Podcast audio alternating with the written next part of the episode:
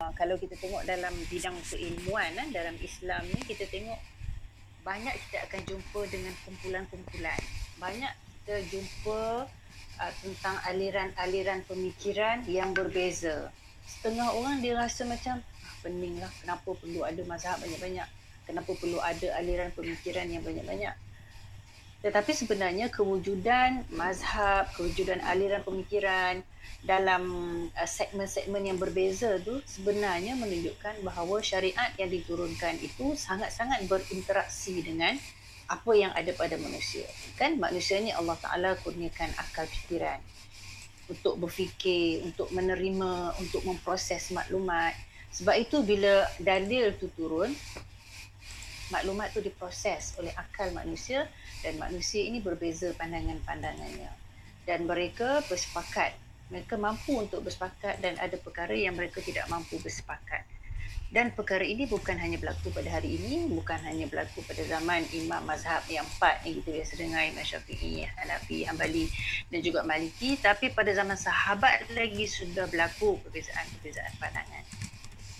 Perbezaan pandangan pula dalam banyak ruang. Ada perbezaan-perbezaan ataupun aliran-aliran tu yang berlaku dalam konteks ataupun dalam uh, ruang lingkup fiqah So dalam ruang, ruang kod fiqah ni kita ada mazhab. Mazhab ni aliran lah, aliran pemikiran kan. Mazhab Hanafi, kita ada mazhab Hanbali, ada mazhab Maliki, ada mazhab Syafi'i. Kalau kita tengok dalam perbezaan pandangan dalam apa pecah, kita kata aliran-aliran yang berlaku disebabkan oleh ideologi politik ataupun perbezaan yang berlaku disebabkan oleh perkembangan politik yang drastik terutamanya selepas Rasulullah sallallahu alaihi wasallam wafat. Kan? Kalau kita tengok selepas Rasulullah wafat saja para sahabat sudah berbeza pandangan. Mereka sudah berbeza pandangan kat mana nak ke bumi Rasulullah ni?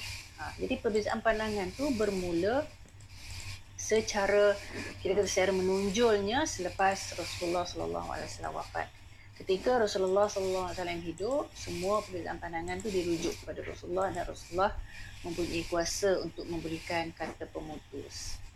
Jadi kalau kita tengok perbezaan yang wujud disebabkan oleh perkembangan politik itulah yang pemerintahan uh, perpindahan kuasa itulah wujudnya golongan Syiah, golongan Mu'tazilah, golongan Ahli Sunnah, golongan siapa lagi? Kalau kita nak sebut sini banyaklah Murji'ahnya, uh, Khawarijnya.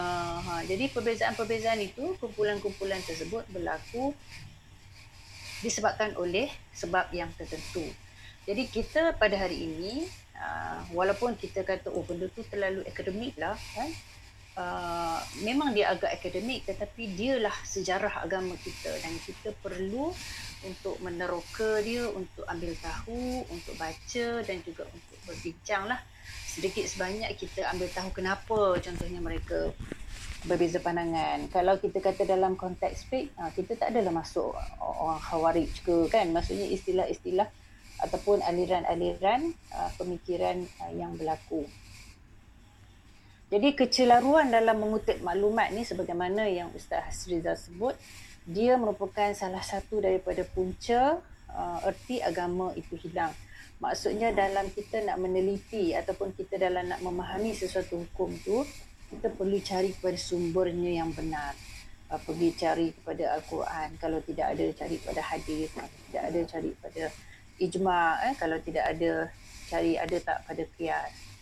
Jadi mengutip maklumat ni apa yang ingin ditekankan oleh Ustaz Hasrizal ni adalah uh, kita perlu tahu sumber mana yang ingin kita cari.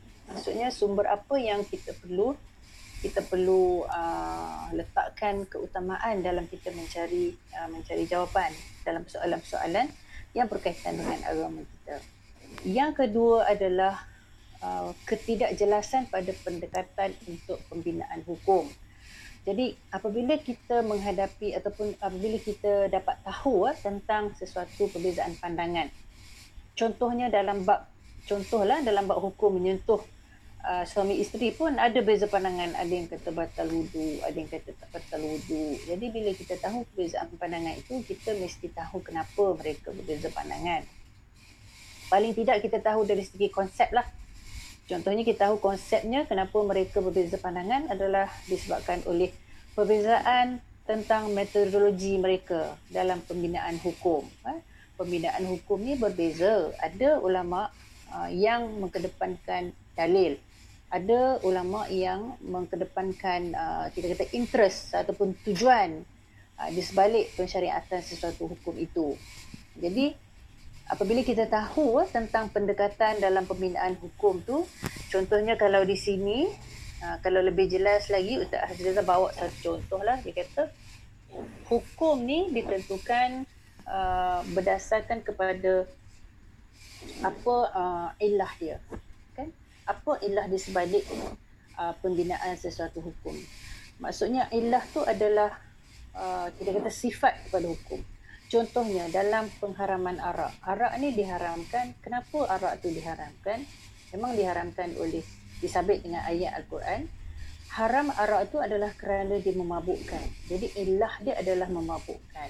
Jadi kalau ada satu objek lain, bahan lain yang mempunyai kita kata fungsi yang sama, mempunyai kesan yang sama, contohnya dadah kan, dia memabukkan, boleh menghayalkan, maka hukumnya pun sama. Maksudnya jatuhlah uh, hukum hukum haram. Jadi maksudnya bukanlah arak tu haram kerana dia uh, sifat-sifat lain. Bukan kerana dia tu ada gas ke kan? Bukan kerana dia ada bau sesuatu bau ke. Tapi oleh kerana sifat dia itu memabukkan uh, kemudian ada lagi yang uh, bila juga bawa cerita tentang contohnya kenapa kita perlu berwuduk kan kita perlu berwuduk ni uh, bukan untuk menyucikan kan kadang-kadang kita memang keadaan bersih dah kan kita bermandi tapi kita tak ambil wuduk jadi kita kalau nak solat kena ambil wuduk. Jadi adakah kita ambil wuduk tu adalah uh, untuk membersihkan diri kita untuk mengangkat hadas kecil? Tidak. Tetapi tujuan dia ataupun ilah dia adalah untuk kita menunaikan solat ataupun ingin melakukan tawaf. Jadi ilah tu perlu difahami dengan sebenarnya supaya kita mempunyai kefahaman yang jelas terhadap uh, hukum-hukum yang ada dalam dalam uh, syariah uh, dalam ya dalam agama yang kita anati ini. Okey. Jadi bagaimana sebenarnya untuk kita nak mencari agama? Nak mencari nak mencari erti agama yang bagi saya kalau tak hilang pun uh, mungkin tidak uh, bersifat serpihan lah. Uh, ada faham satu sudut tapi satu sudut ini lagi belum faham kan? Jadi apa yang ingin langkah pertama yang boleh dicadangkan di sini adalah dengan memikirkan mengapa kita melakukan apa yang Allah Taala suruh dan uh, mengapa kita perlu meninggalkan apa yang Allah Taala larang dan bila kita perlu melihat ni maksudnya kita bukan hanya melihat pada satu hukum tetapi melihat kepada hukum-hukum yang banyak, melihat kepada hukum-hukum yang pelbagai dalam syariat. Kita cuba teliti balik kenapa ya kita perlu solat, ha, kenapa ya kita perlu mempunyai keimanan yang sahih kepada Allah SWT, kenapa kita perlu berpuasa, kenapa kita perlu menutup aurat, eh? kenapa kita ada cara yang tertentu untuk kita bangun tidur, untuk kita masuk toilet, ha, kenapa kita ada adab-adab eh? Ha, kenapa uh, mempunyai uh, fikiran begini? Kan kita perlu bertanya mengapa bukan hanya apa. Uh, jadi soalan mengenai mengapa tu yang perlu di diletakkan eh, dalam langkah pertama kita untuk mula mencari erti agama yang mungkin terselit eh, ataupun mungkin tersembunyi ataupun ada mungkin ada makna yang hilang. Ha. Jadi beragama tanpa ilmu ni uh, ilmu ni saya gunakan dalam bentuk yang lebih luas lah ilmu tu maksudnya kefahaman pengetahuan uh, tentang agama ni kalau kita beragama tapi tidak ada ilmu yang betul-betul seolah-olah kita menggunakan mesin tanpa merujuk kepada manual yang sebenarnya. Kan kalau kita beli barang kita sepatutnya simpan manual dia kan? Sepatutnya simpan tu bukan rujukan bila ada masalah sepatutnya kita baca dulu manual tu barulah kita gunakan mesin tu. Tak kira lah apa mesin kita beli ha, air fryer ke kita beli apa pressure cooker ke mesin apalah mesin basuh ke apa-apa benda elektronik lah terutamanya kereta kan ada tak baca manual kereta? Kita beli maksudnya permulaannya kita perlu baca dulu dan kemudian kita simpan untuk rujukan. Supaya apabila kita kalau main pedah aja guna bila timbul masalah kita akan rasa uh, ni lah susah. Dan kemudian kita rasa tersekat lah. Dari segi penggunaannya tersekat lepas tu akan menimbulkan masalah begitu juga juga dalam beragama uh, kalau kita tidak sertakan dengan ilmu tidak ada proses uh, untuk menambahkan ilmu pengetahuan kefahaman tentang bukan saja apa tapi kefahaman tentang mengapa ha, kefahaman tentang mengapa. Kalau kita tengok dulu pengajian agama ni dia lebih bersifat kalau yang tradisional ni bersifat kita kata one way je. Maksudnya cikgu akan mengajar ustazah ke ustaz ke akan mengajar akan uh, sebut akan cerita kemudian pelajar tak boleh tanya kan? Kalau tanya nanti kan kata sampai tahap kata uh, yang buat tanya kan? Ni agama Islam kan? Allah punya uh, wahyu daripada Allah kata-kata Nabi tak boleh tanya tak boleh persoal. Buat saja just do it lah macam tu.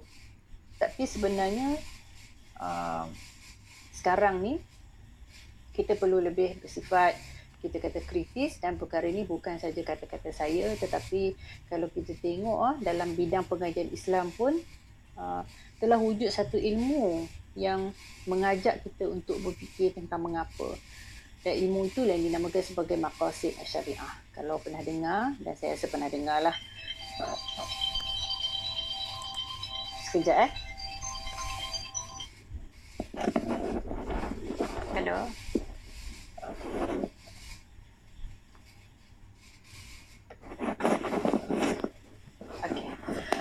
Um, kalau you tengok kepada apa Ah, dalam uh, pengajian Islam pun ada satu ilmu yang memang betul-betul uh, mengajak kita untuk berfikir tentang mengapa. Mengapa tu maksudnya mengapa kita perlu uh, melakukan solat, mengapa kita perlu menunaikan zakat. Sebagaimana yang saya sebut tadi lah.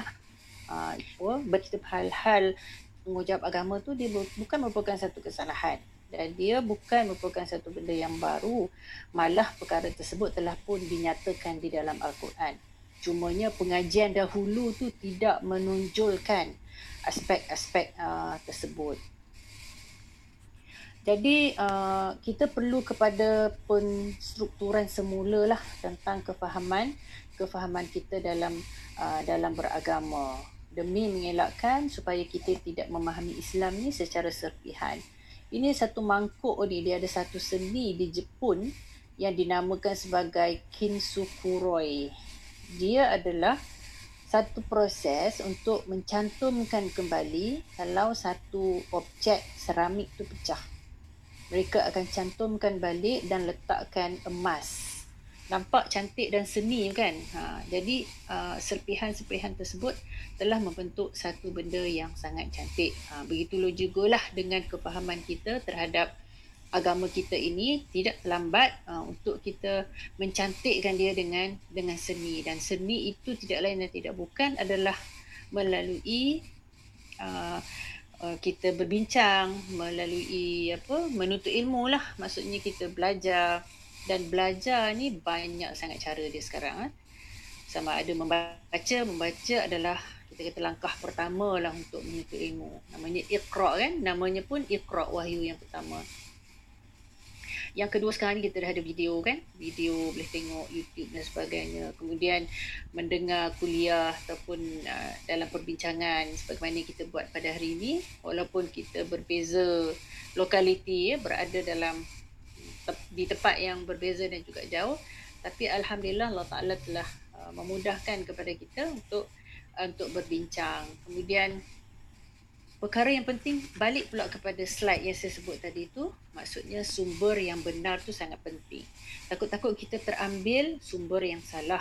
Ataupun kita um, yalah kalau tak salah pun yang tidak tepat ataupun dia bukan menjurus kepada kefahaman uh, syariat Islam tu untuk yang lebih menyeluruh. Tetapi dia bawa kepada ajaran untuk uh, mengagungkan uh, mengagungkan diri dia sendiri. Ha, ada juga ulama-ulama ataupun ada juga tokoh-tokoh agama ni yang sukakan pengikut yang ramai contohnya. Jadi pengikutnya akan jadi taksub kepada dia bukan untuk memahami Islam dengan cara yang yang sebenarnya. Jadi dalam menuntut ilmu, dalam untuk nak me, uh, menyempurnakan lagi kefahaman kita terhadap agama tu, kita mesti mempunyai perancangan yang betul dan bagi saya usaha ni mesti dilakukan secara kolektif lah. Maksudnya kita tak boleh buat seorang-seorang.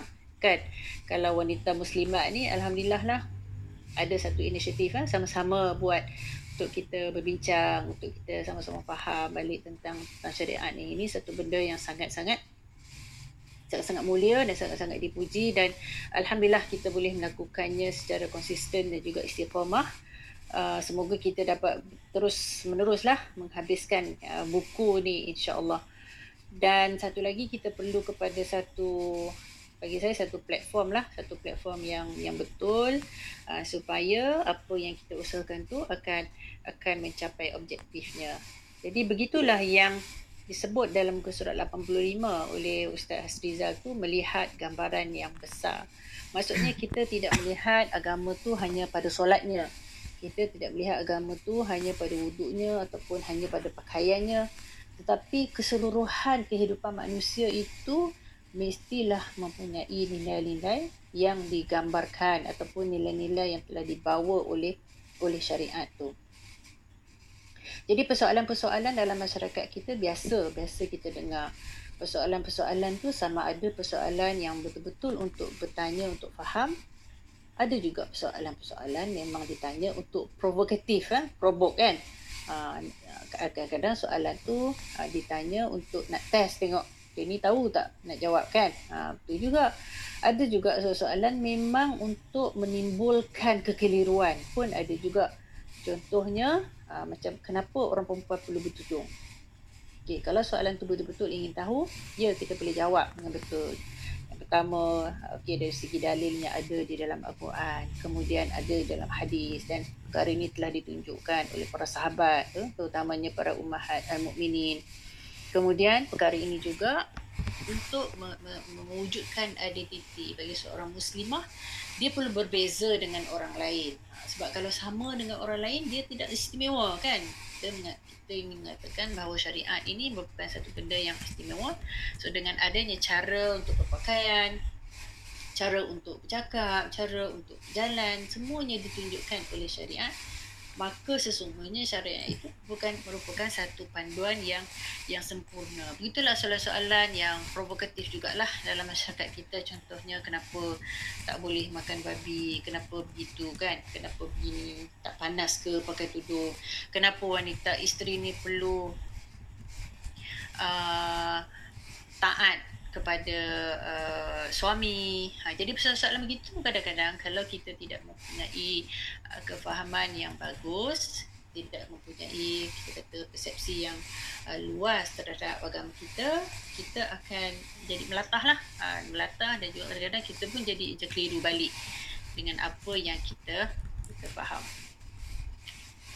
Satu benda yang menarik ya, uh, apa yang uh, Ustaz Arsizal Uh, bawa kita untuk langkah kita untuk mencari mencari apa nama erti agama yang hilang tu. Beliau bawa lagi contoh lah kalau saya nak sebut lagi contoh kat sini kan. Uh, agama ni dia bermula dengan ikut-ikutan. Apabila ilmu kalau kalau agama tu kita tidak sertakan dengan ilmu. Uh, bagaimana disebut yang cerita tentang guru nanak tu kan yang mana yang tidak ada ikut-ikutan saja dalam agama tersebut. Begitu jugalah kalau dalam agama Islam ni kalau kita teliti balik, saya pun pernah sebut Islam memang mula-mula adalah agama ikutan. Dan kalau kita tengok secara uh, kita kata secara semula jadi ataupun secara tabiinya manusia ni kalau kita tengok anak-anak kecil dia belajar dengan mengikut apa yang kita ajar dia akan uh, buat apa yang kita buat dia akan baca apa kita bacakan kan? Dia akan kalau kita baca Quran dia akan baca Quran kan? Kalau kita ajar dia nyanyi dia nyanyilah kan? Kalau kita ajar dia perkara yang baik dia akan ikut. Dan kalau kita ajar perkara yang tidak baik pun dia akan dia akan ikut. Jadi manusia ni secara semula jadinya adalah mengikut-ngikut dahulu kan? Ha, mengikut-ngikut dahulu tetapi pada satu masa dia perlu buat pilihan sendiri. Ha, sebab itulah kita ada sinut taklif maksudnya waktu yang dipertanggungjawabkan. Kalau dalam uh, dalam agama kita uh, waktu baliklah waktu baliklah seorang tu dia boleh pilih. Uh, dia boleh pilih sama ada dia. Maksudnya dia solat tu memang pilihan dia dan kalau dia tinggalkan pun dia akan dipertanggungjawabkan. Maksudnya ada dosa dan dan pahala di situ. Jadi alhamdulillah kalau kita tengok itu salah satu uh, daripada bukti bahawa syariat ni adalah satu yang sangat-sangat manusiawi sangat-sangat meraihkan. Dan satu lagi perkara yang ingin saya tekankan juga adalah tentang kita ni maksudnya konsep keadilan yang Allah Taala berikan kepada kita ni uh, dosa dan pahala tu masing-masing punya kan? Tapi jangan ambil dalam sudut yang ekstrim. Maksudnya kita pilihan kita uh, jadi oh, kada setengah orang kata kalau apa uh, kita ni kena tanggung dosa orang lain. Uh, tidak melainkan contohlah Contohnya kalau kita dengan anak-anak kita tanggungjawab kita adalah untuk uh, mendidik, untuk memberikan nasihat, untuk memberikan panduan. Tapi apabila anak tu balik, dialah yang akan menanggung dosa dia sendiri. Mak bapak ni dah tak ada apa-apa dah. Begitulah. Tapi kalau mak bapak kan uh, tanggungjawab untuk mendidik sebaiknya, itu hal lain lah. Uh. Kemudian begitu jugalah dalam uh, suami isteri juga kan. Uh, isteri ada dosa dan pahala dia, suami pun ada dosa dan pahala dia. Itu perkara yang konsep-konsep keadilan yang perlu kita telusuri dan kita akan mungkin pada uh, bila kita baca lagi buku ni mungkin Ustaz Rizal akan sebut dan bagi contoh lagi lah hal-hal yang bukan remeh tetapi hal-hal yang memang ada uh, dalam kehidupan dan juga dalam perbincangan kita dalam masyarakat contohnya ini yang sapu muka lepas solat kan. Sapu muka lepas solat ni bukannya sunat lepas kita bagi salam. Uh, tapi ada satu waktu Rasulullah SAW sapu. Sebab uh, bukan satu waktu dalam kebanyakan sebabnya Rasulullah solat di masjid dan masjid Rasulullah bukannya ada kapet macam kita ni tak ada sejadah.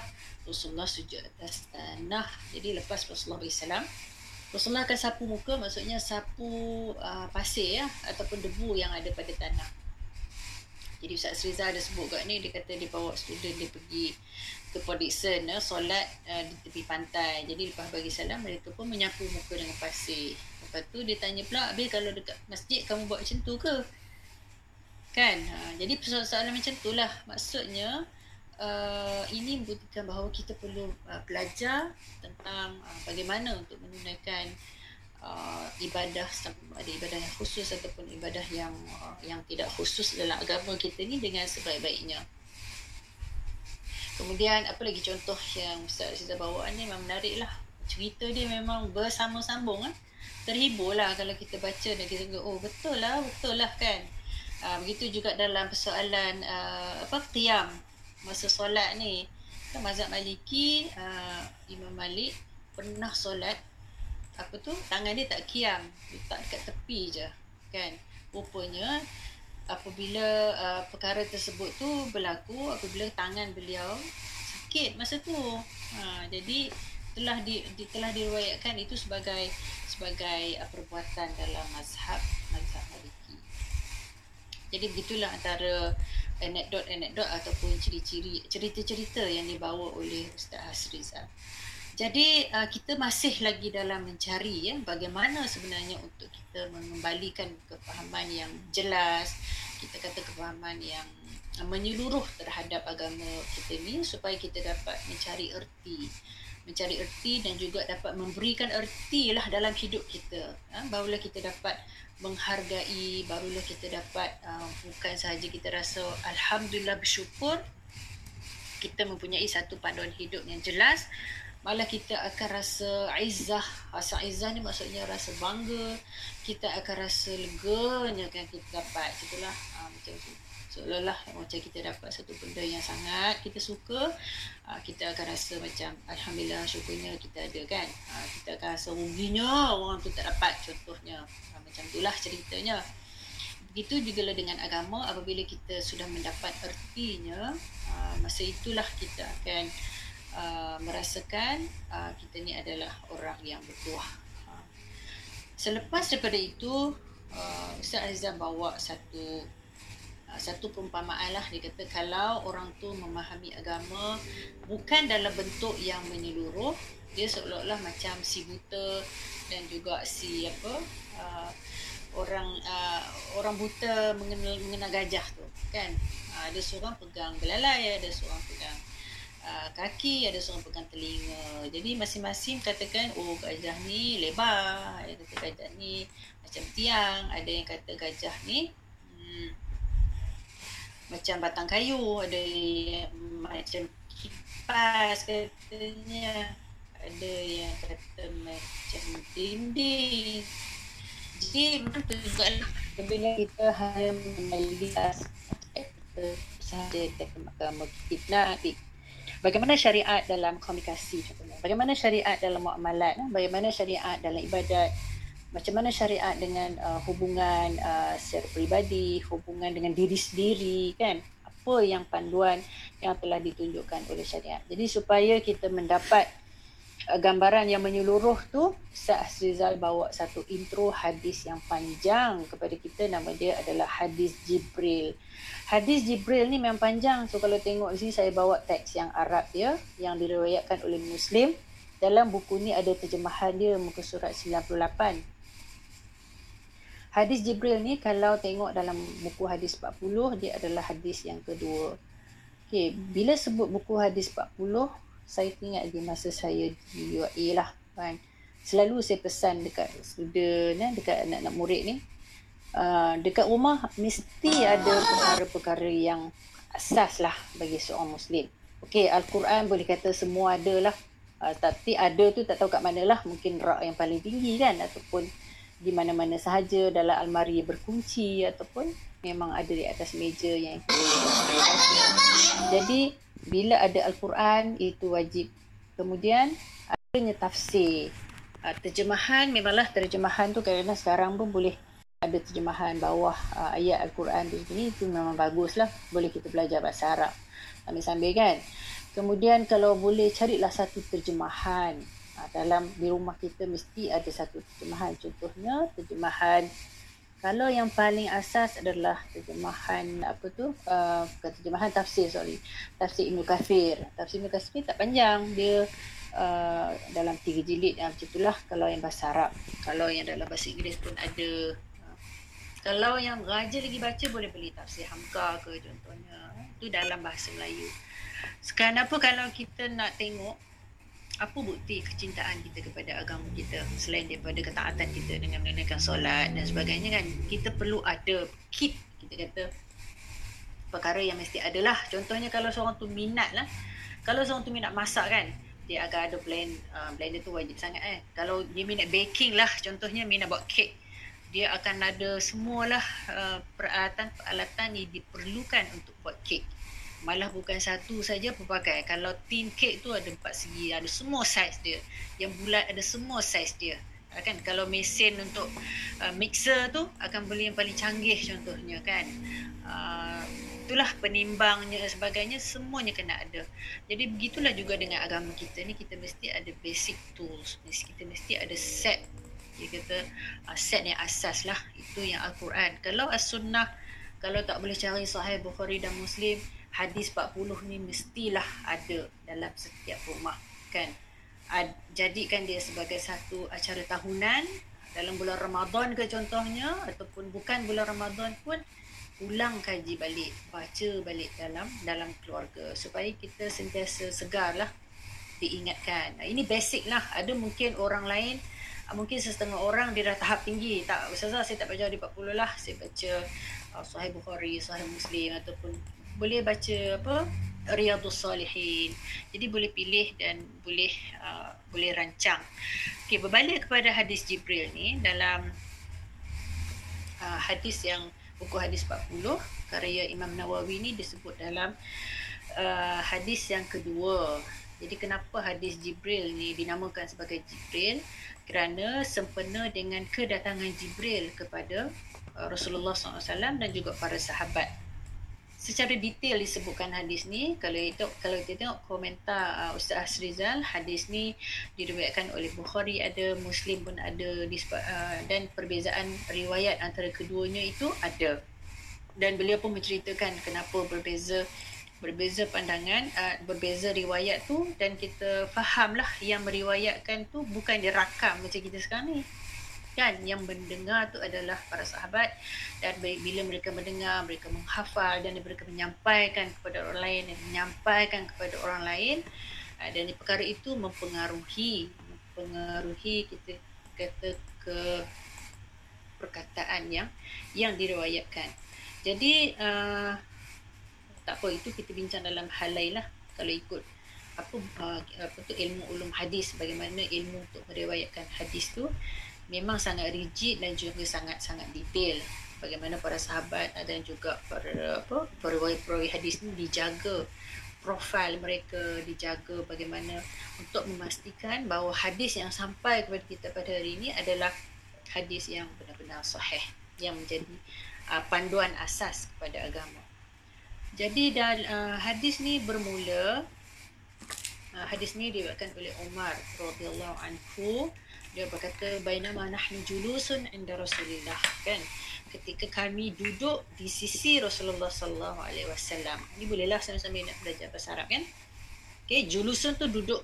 Bainama nahnu julusun inda Rasulillah di sisi Rasulullah sallallahu alaihi wasallam zata yaumin pada satu hari iltala alaina rajulun shadidun bayad uh, athyab maksudnya datang kepada kami seorang lelaki yang sangat putih pakaian dia. Lepas tu rambut dia hitam. Pelik sangat ke orang hitam. Yalah, dekat padang pasir, rambut mana dari hitam kilat, semuanya akan berdebu. Tapi yang datang pada hari ini, ketika kami sedang duduk tu, baju dia putih bersih, kemudian rambutnya hitam kilat la yura alaihi atharus safar. Tak nampak pun macam dia ni daripada jalan jauh. Ha? tak nampak pun uh, kesan dia musafir. Wala ya'rifuhu minna ahad. Dan kami tak ada pun yang kenal dia ni siapa. Kan? Hatta jalasa ila nabi sallallahu alaihi wasallam sehinggalah dia duduk dekat dengan Rasulullah sallallahu alaihi wasallam. Fa asnada rukbatayhi ila rukbatayhi dan dia uh, duduk lutut dia tu bertemu dengan lutut Rasulullah sallallahu alaihi wasallam. Wa wada'a kaffaihi ala fakhidaihi dan dia letak dua tapak tangan dia tu di atas paha Rasulullah sallallahu alaihi wasallam. Kemudian waqala ya Muhammad akhbirni anil Islam. Kata wahai Muhammad ceritakanlah pada aku tentang Islam. Islam tu apa? Rasulullah kata faqala Rasulullah sallallahu alaihi wasallam al-islamu an tashhad la la ilaha illallah wa anna Muhammadar Rasulullah wa tuqimu salah dan mendirikan salat. Wa tu'ti zakah dan menunaikan zakat. Wa tasuma ramadan me, berpuasa di bulan ramadan. Wa tahujjal bait in istata'ta ilaihi sabila dan menunaikan haji sekiranya kamu mampu. Qala sadaqta. Oh ni baris dia salah qala sadaqta maksudnya nah, dia dia kata awak benar Ah, maksudnya engkau benar wahai Rasulullah. Fa'ajibna dan kami pun peliklah kenapa dia tanya kemudian dijawab dan dia cakap uh, kenapa dia tanya kemudian dia cakap pula betul lah tu kan. Uh, Fa'ajibna lahu yas'aluhu dia tanya wa yusaddiqu dan dia membenarkan. Qala kemudian dia tanya lagi fa'akhbirni 'anil iman ceritakan apa itu iman.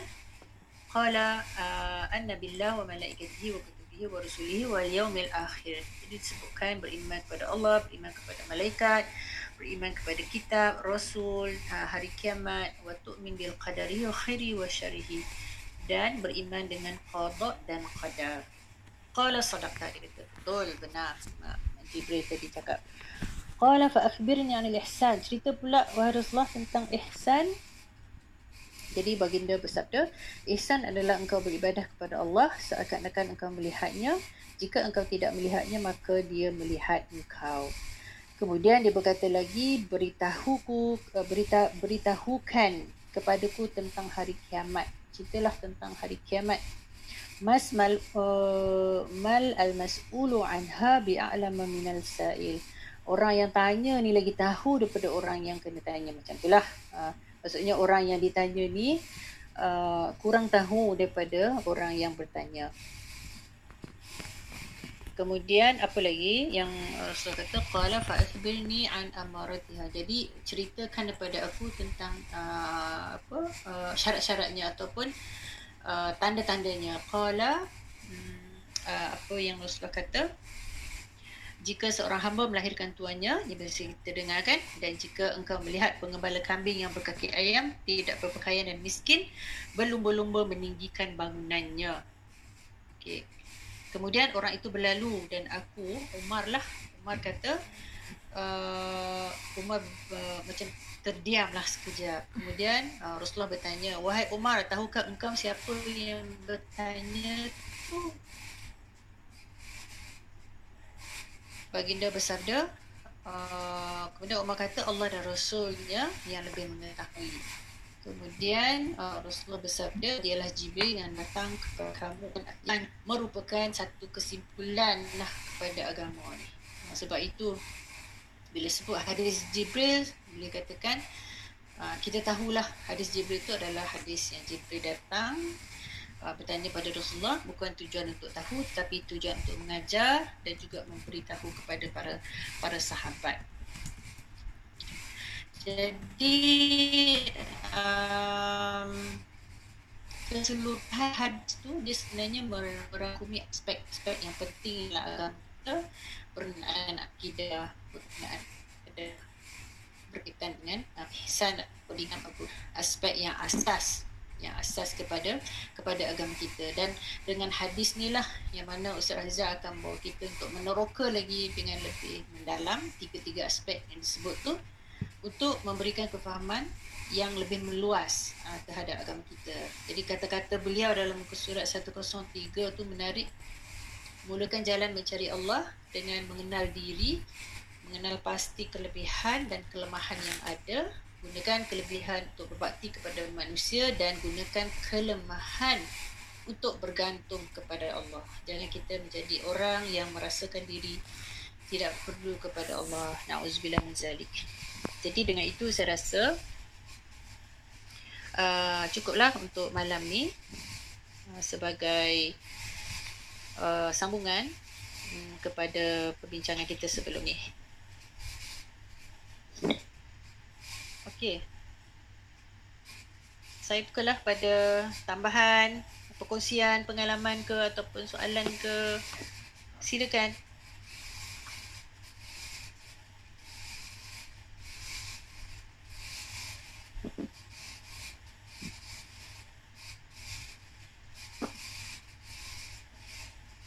Boleh catatlah kita tamat muka surat 1 103. Jadi satu malam tu kita boleh habis dalam 20 muka surat lah lebih kurang.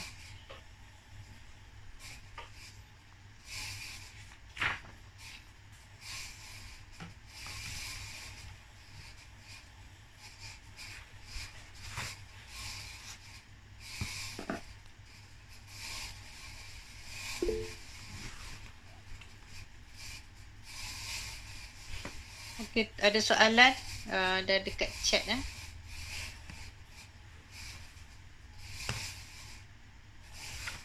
Hmm, uh, apa adakah kentut yang keluar dari faraj dikira sebagai batal wuduk? Ingat soalan ni zaman-zaman UAE tu selalu orang tanya. Sebab uh, dulu di UAE studentnya apa? Uh, adik-adik remaja kan sekarang student saya dah dewasa-dewasa. Okey. Terima kasih Anis kerana bertanya. Okey, soalan tentang tentang apa kentut ataupun kita keluar angin lah faras. Okey, kalau kita tengok perkara yang membatalkan wuduk ni uh, salah satu uh, daripada perkara yang batal wuduk tu adalah keluar sesuatu sama ada dari kubur ataupun uh, dubur. Dan uh, maksudnya kalau kita kata keluar sesuatu tu maksudnya buang air kecil ataupun buang air besar Okay, secara normalnya buang air bes, uh, buang angin tu dia akan keluar melalui dubur kan, dia bukan melalui faraj. Dan apabila keluar melalui faraj, kita tak kata dia sebagai kentut lah dalam bahasa kita. Kan, dia keluar angin. Uh, kalau kita tengok daripada pan, dari pandangan uh, perubatan pun, kalau ini kita ada doktor kat sini kan, Doktor Sharifah, uh, dia disebabkan oleh otot faraj tu sendiri yang tidak yang tidak berapa kuat ya untuk menampung. Jadi bila keluar angin tu pada pandangan saya saya cenderung untuk mengatakan kalau keluar angin melalui faraj dia bukanlah perkara yang membatalkan wuduk. Allah alam.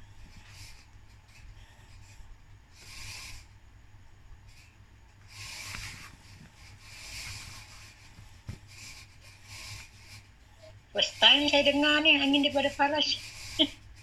Serius? Kentut daripada... Ya. Hmm, ada apa Kak Abida? Terima kasih lah saya ilmu ha? tu. Mereka. Oh, saya ni lah kot. Saya terlepas. Ha. Terlepas ilmu lah tu. Hmm, ah, yelah. Tak semua orang menghadapi masalah tu. Ha. Yalah sekolah dapat ilmu ni kan. Hmm. Ya, boleh boleh tanya tak? InsyaAllah kalau tanya. boleh. Ramai juga orang boleh jawab. Okay. Macam mana eh keadaan Amin dapat kentut daripada Faraj tu? Dia punya situasi tu. Dia keluar angin Dia dah cakap ni. Ha, dia keluar angin tapi bukan daripada dubur dia keluar daripada faraj. Macam kita uh, macam kita buang air kecil tapi dia tak keluar air kecil dia keluar angin.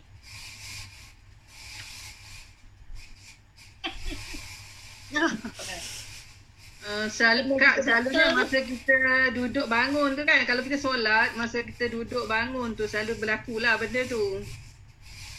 Betul tak? Betul. lepas ni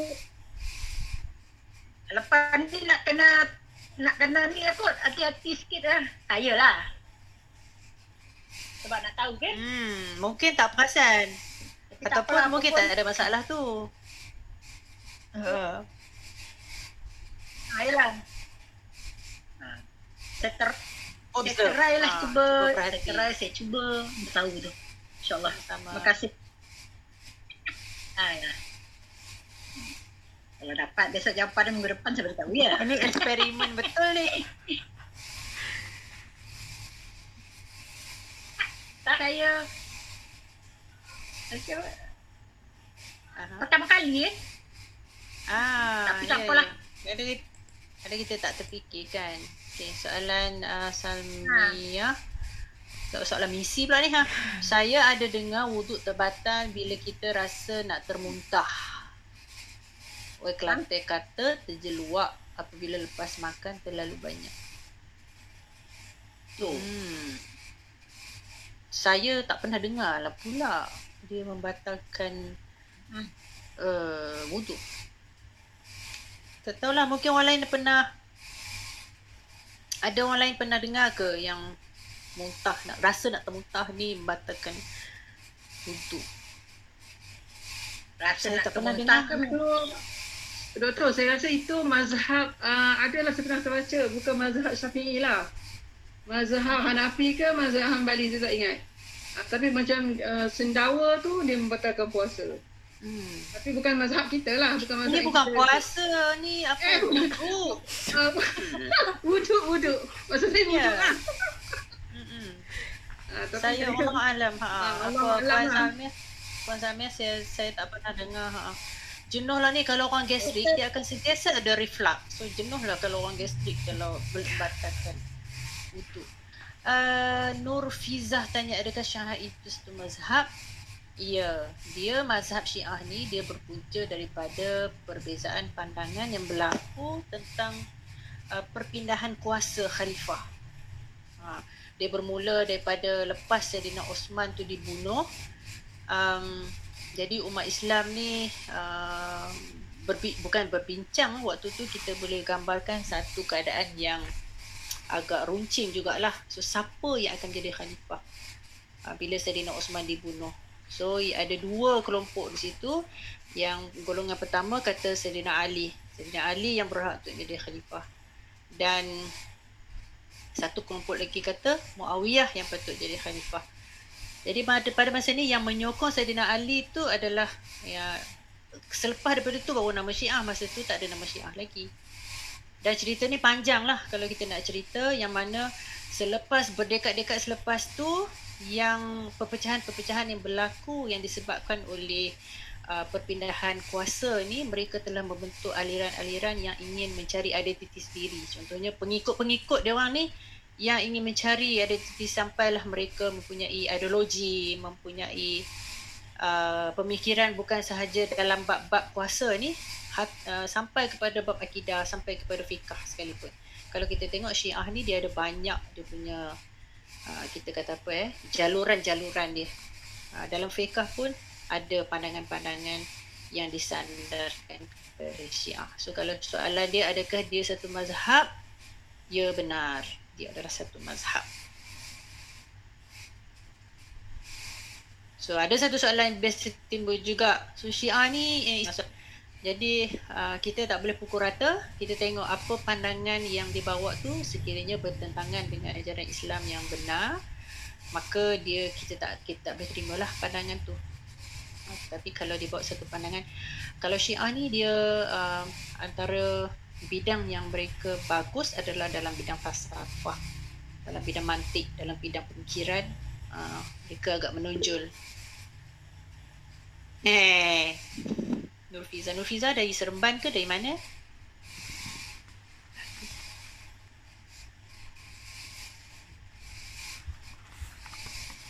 Kak Siti, Nurfiza orang Seremban ke orang mana?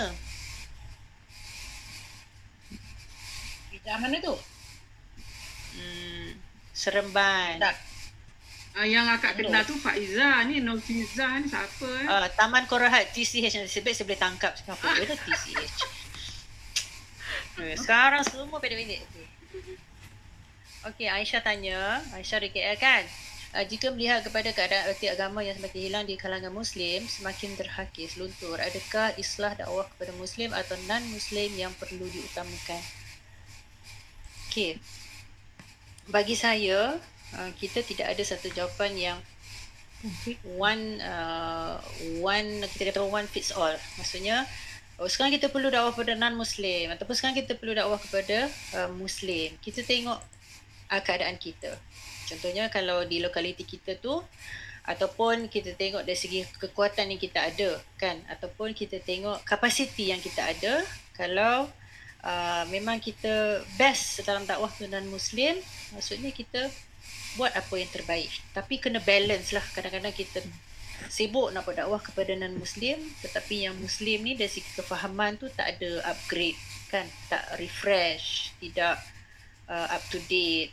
Uh, jadi pada pandangan saya kita perlu melihat kepada keadaan perlu melihat kepada maslahah. Dan saya rasa kalau saya pun uh, nak nak nak simpan buku ni supaya menjadi kita kata teruja kan untuk baca dari depan. Saya tak baca sampai habis lagi. Tak tahu lah ni alasan ke betul-betul. Saya tak baca sampai habis lagi. Tapi saya rasa apabila kita baca lebih lagi buku ni dia akan uh, membawa kita untuk meneroka tentang uh, tujuan sebenarnya syariat itu diturunkan juga. Kerana apabila kita bincang tentang tujuan syariat itu diturunkan barulah kita akan tengok kepada uh, kepentingan kepada maslahah uh, kepada kebajikan yang itu sebenarnya yang menjadi kita kata interest uh, umat Islam pada hari ini. Uh, mengenal diri boleh doktor tolong jelaskan? Apa soalan kak kak kak Nani? Puan Rosnani? Uh, mengenal diri boleh tolong doktor jelaskan sikit? Oh mengenal diri untuk ya yang dalam tu tulis mulakan jalan mencari Allah SWT dengan mengenal diri mengenal ah. macam mana tu hmm mengenal diri ni uh, maksudnya kita mengenal uh, diri kita dari segi penciptaan kita. Jadi kita sebagai hamba Allah SWT antara satu aspek yang kita boleh uh, lihat uh, tentang oh kita teliti tentang penciptaan kita ni kita tentang apa kekuatan yang kita ada apa kelemahan yang kita ada tentang oh perlunya kita kepada Allah SWT, lemahnya kita dalam nak buat keputusan, kita pun tak tahu. Jadi apabila kita mengenal diri kita, kita akan mengisafi tentang kelemahan kita dan kita akan merasakan betapa hebatnya Allah SWT. Jadi kita mengenal diri kita untuk kita mengenal pencipta kita. Ya, bermakna kita uh, tengok diri kita tu sejauh mana kita tu. Macam tu. Ya. Yeah apa ke, apa kelemahan kita ada? Ada ke, kita ada kelebihan kita kan? So bila kita ada kelebihan kita kata alhamdulillah Allah bagi kita kelebihan. Dan bila kita ada kelemahan tu maksudnya kita rasa ya Allah perlunya kita kepada pertolongan Allah SWT so macam mana kalau kita tak ada pertolongan daripada Allah kan? Ha, macam itulah. Kita sentiasa bermonolog dan bermuhasabah. Muhasabah diri lah. sebab, ha, sebab kita dengan Allah tak ada tak ada tak ada barrier, tak ada gap kan. Yes. Okay. Kata kalau kita terdetik di hati kita pun Allah Ta'ala dah mendengar. Apa lagi kalau kita ucapkan? Apa lagi yang kita ulang? Bukan setakat kita ucap tapi kita ulang-ulang selalu. Dan itulah kita kalau kita tengok dari segi falsafah dan juga rahsia kan. Kenapa solat kita perlu 17 uh, rakaat kan? Tak boleh ke solat ni satu rakaat je kan? Kenapa kita zikir-zikir kita tu bukan sekali? Biasanya ada yang 33 kali. Biasanya 3 kali lah kalau tengok doa-doa dalam mak surat kan. Supaya kita rasa Yalah manusia uh, pengulangan kan. Pengulangan kita perlu kepada apa latihan. Jadi benda-benda tu merupakan kita, kita kata default setting lah untuk manusia ni sebenarnya. Okay, terima kasih kata. Ya.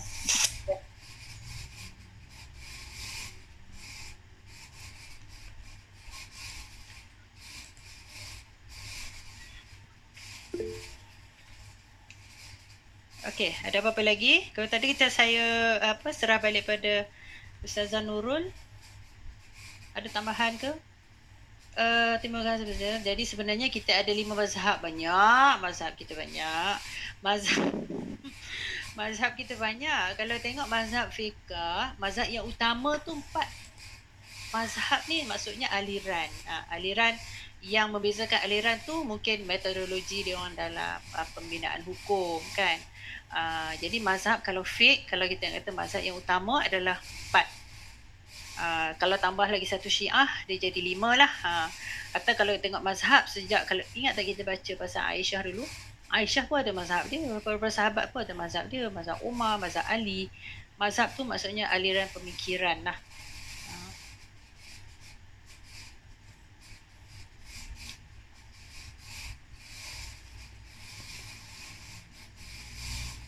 Okey.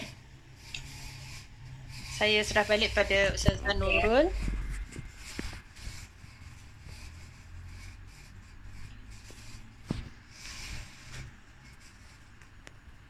uh, ada apa-apa lagi pertanyaan sebelum kita tutup majlis kita pada malam ini? Tambahan ke perkongsian ke? Doktor kiranya uh, sebelum ni semuanya intro lah tu kan. Kiranya masuk hadis Jibril ni baru nak baru nak me, apa memasuk masuk topik lah kan. Sebab dalam ya, betul. Itulah mau baca tadi. Mm-mm. Panjang intro ni. dah habis, dah habis baca yang buku ni? Tak ah. Baru saya selak je. Kat Siti oh. yang habis. Kan kat Siti kan? Oh, kat Siti dah habis eh? kat Siti, jangan jangan spoil tau dia punya ujung. so, sebelum ni, Ustaz Azizah cuba membawa kita senario-senario yang dia nak buktikan bahawa erti agama tu kalau tak hilang pun maksudnya kita mesti uh, uh, garapkan balik. Hmm. Dia bermula dengan hadis ni lah. Langkah pertama lah game malam ni. Dia dah ada hadis tu. Dia dah merangkumi keseluruhan dari topik ibadat, uh, akidah, hmm. tauhid semua kan. Hmm. Betul. Nak tunggu ulasan selanjutnya ni doktor. InsyaAllah. InsyaAllah kalau kita tengok Fatih Yakan, siapa yang pernah baca buku Fatih Yakan, dia terus mula dengan uh, apa arti saya menganut Islam dari hidup peribadi. Maksudnya dia tak ada pun senario-senario tu. Dia terus bawa tentang apa arti saya beriman kepada Allah. Dia terus bawa had content hadis tu. Hmm. Kiranya tiga empat siri sebelum ni masuk ke empat kan? Empat kan kat Siti kan? Ke kat Ustazah Nurul keempat kan? Kiranya uh, itu intro dia yeah. tentang analogi tentang kita nak masuk topik apa erti apa erti beragama hilang ni lah kan? Hmm, betul. InsyaAllah kita terus So, tulis bicara keempat kan malam Hmm. ni. Empat. Hmm. Hmm, keliru lah nombor-nombor ni kan. Betul. Cara keempat, siri yang ke tak apalah bicara keempat je lah. Untuk buku ni bicara keempat. Hmm. Ada Ustazah Adriza yang tulis tu kan. Siri ke berapa tu? Kena hafal lah. Okey. Okey. Uh, ada lagi pertanyaan? Kalau kita tengok muka surat 101 tu dia kata kita mungkin tertanya-tanya kenapa Jibril bertanya soalan dia kata kan. Soalan tu dia tanya bilakah kiamat. Hmm? Dia punya penutup malam ni uh, rasanya memang menarik sangat eh. Sebab eh doktor dia cakap apa? Kalau wanita melahir- melahirkan anak tuan ni maksudnya anak kita menjadi tuan kepada kita itu antara apa tanda-tanda akan berlakunya kiamat kan betul betul kan Ya betul. hmm. anak derhaka menyumbang kepada, kehancuran akhlak dan institusi keluarga Hmm. okey uh, masih ada lagi soalan Ustazah Atiza Ustazah Siti Halijah Uh, boleh tak doktor terangkan uh, tahap anak menjadi tuan tu? Maksudnya macam mana contoh lah, contoh yang paling tenang. Berat Sama soalan ni. Soalan ni Kak Siti kena jawab. Orang yang anak-anaknya dah dewasa. Doktor itu soalan ala-ala profesor tu doktor Bukan dia soalan ala-ala Jibril tu. Yang bertanya tu lagi tahu. yang bertanya lagi juga. tahu kan Ha, saya saya cubalah jawab sekadar apa yang saya tahu insya-Allah. Uh, tentang itu makna hadis uh, kandungan hadis tu seorang ibu melahirkan tuannya kan. Jadi kalau kita nak tengok itu adalah simbolik kepada kepincangan institusi se- sebuah institusi keluarga.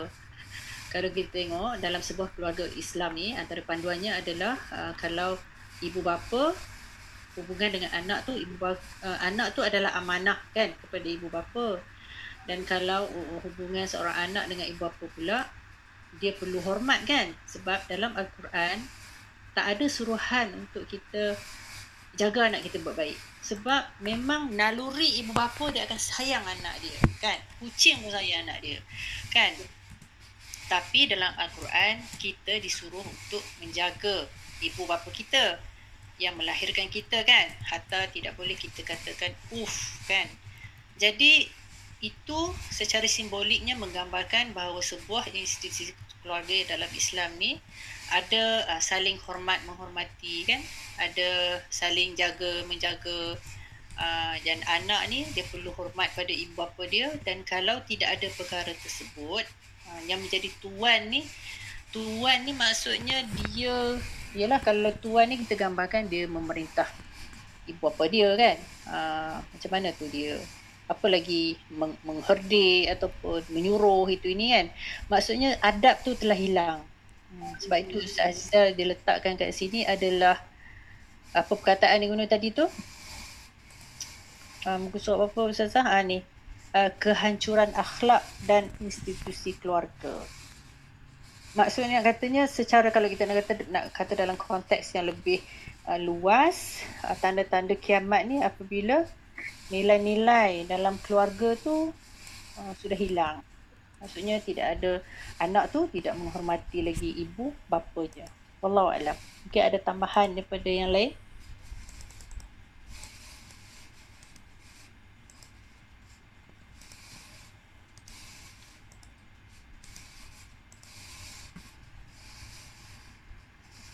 Ustazah Triza ada tambahan? Ha? MC yang garang pada minggu lepas ni eh. tapi tak ada orang ikut eh Izzah Nurul nak ikut garang juga habis korang Tak tak. Uh, Okey, uh, andai tak ada lagi pertanyaan boleh kita uh, berpisah sementara untuk malam ini. InsyaAllah. Dia kan tak ada soalan tapi tak tahu apa nak tanya. tak, tak, saya tak faham apa yang saya tak faham eh. Kita belajar ni. Assalamualaikum. Sebenarnya banyak soalan simpan dulu. Nak Oh, tak dengan hilang. Ha. Satu lazim. Simpan, Maaf ya. simpan, simpan dalam lemari ya. Banyak soalan sebenarnya kita ni. Ah, mm, tapi simpan dulu lah. Ha. Tiba waktu yang sesuai tu boleh tanya. InsyaAllah. Boleh PM tu. Okey. Okey, insyaAllah. Okey doktor, kita boleh tutup doktor eh. Okey, terima kasih pada semua. Yang baik tu daripada Allah SWT, yang kurang tu daripada kelemahan saya sendiri. InsyaAllah kita jumpalah. Saya serah balik pada uh, Ustazah Nurul. Dah dua kali serah dah ni ah. Serah ambil serah tak apa doktor. Okey, uh, alhamdulillah terima kasih kepada Dr. Hamidah kerana tanpa jemu eh terus memberi mencurahkan ilmunya untuk kita eh mungkin semuanya itu menjadi asbab eh asbab kita dipandang oleh Allah Subhanahu Taala. Baiklah sebelum kita mengakhiri majlis kita pada malam ini sama-sama kita membaca tasbih kafarah dan diakhiri dengan surah Al-Hasr. Subhanakallahumma wa bihamdika asyhadu an la ilaha illa anta wa astaghfiruka wa atubu ilaik. Wal 'asr innal insana lafi khusr solihati wa tawassaw bil haqq wa tawassaw bis sabr. Terima kasih semua. Semoga kita jumpa lagi pada minggu hadapan. Assalamualaikum warahmatullahi wabarakatuh. Terima kasih Waalaikumsalam. doktor. Jaga Terima kasih semua. Assalamualaikum. Baik, kau. Jumpa lagi minggu depan.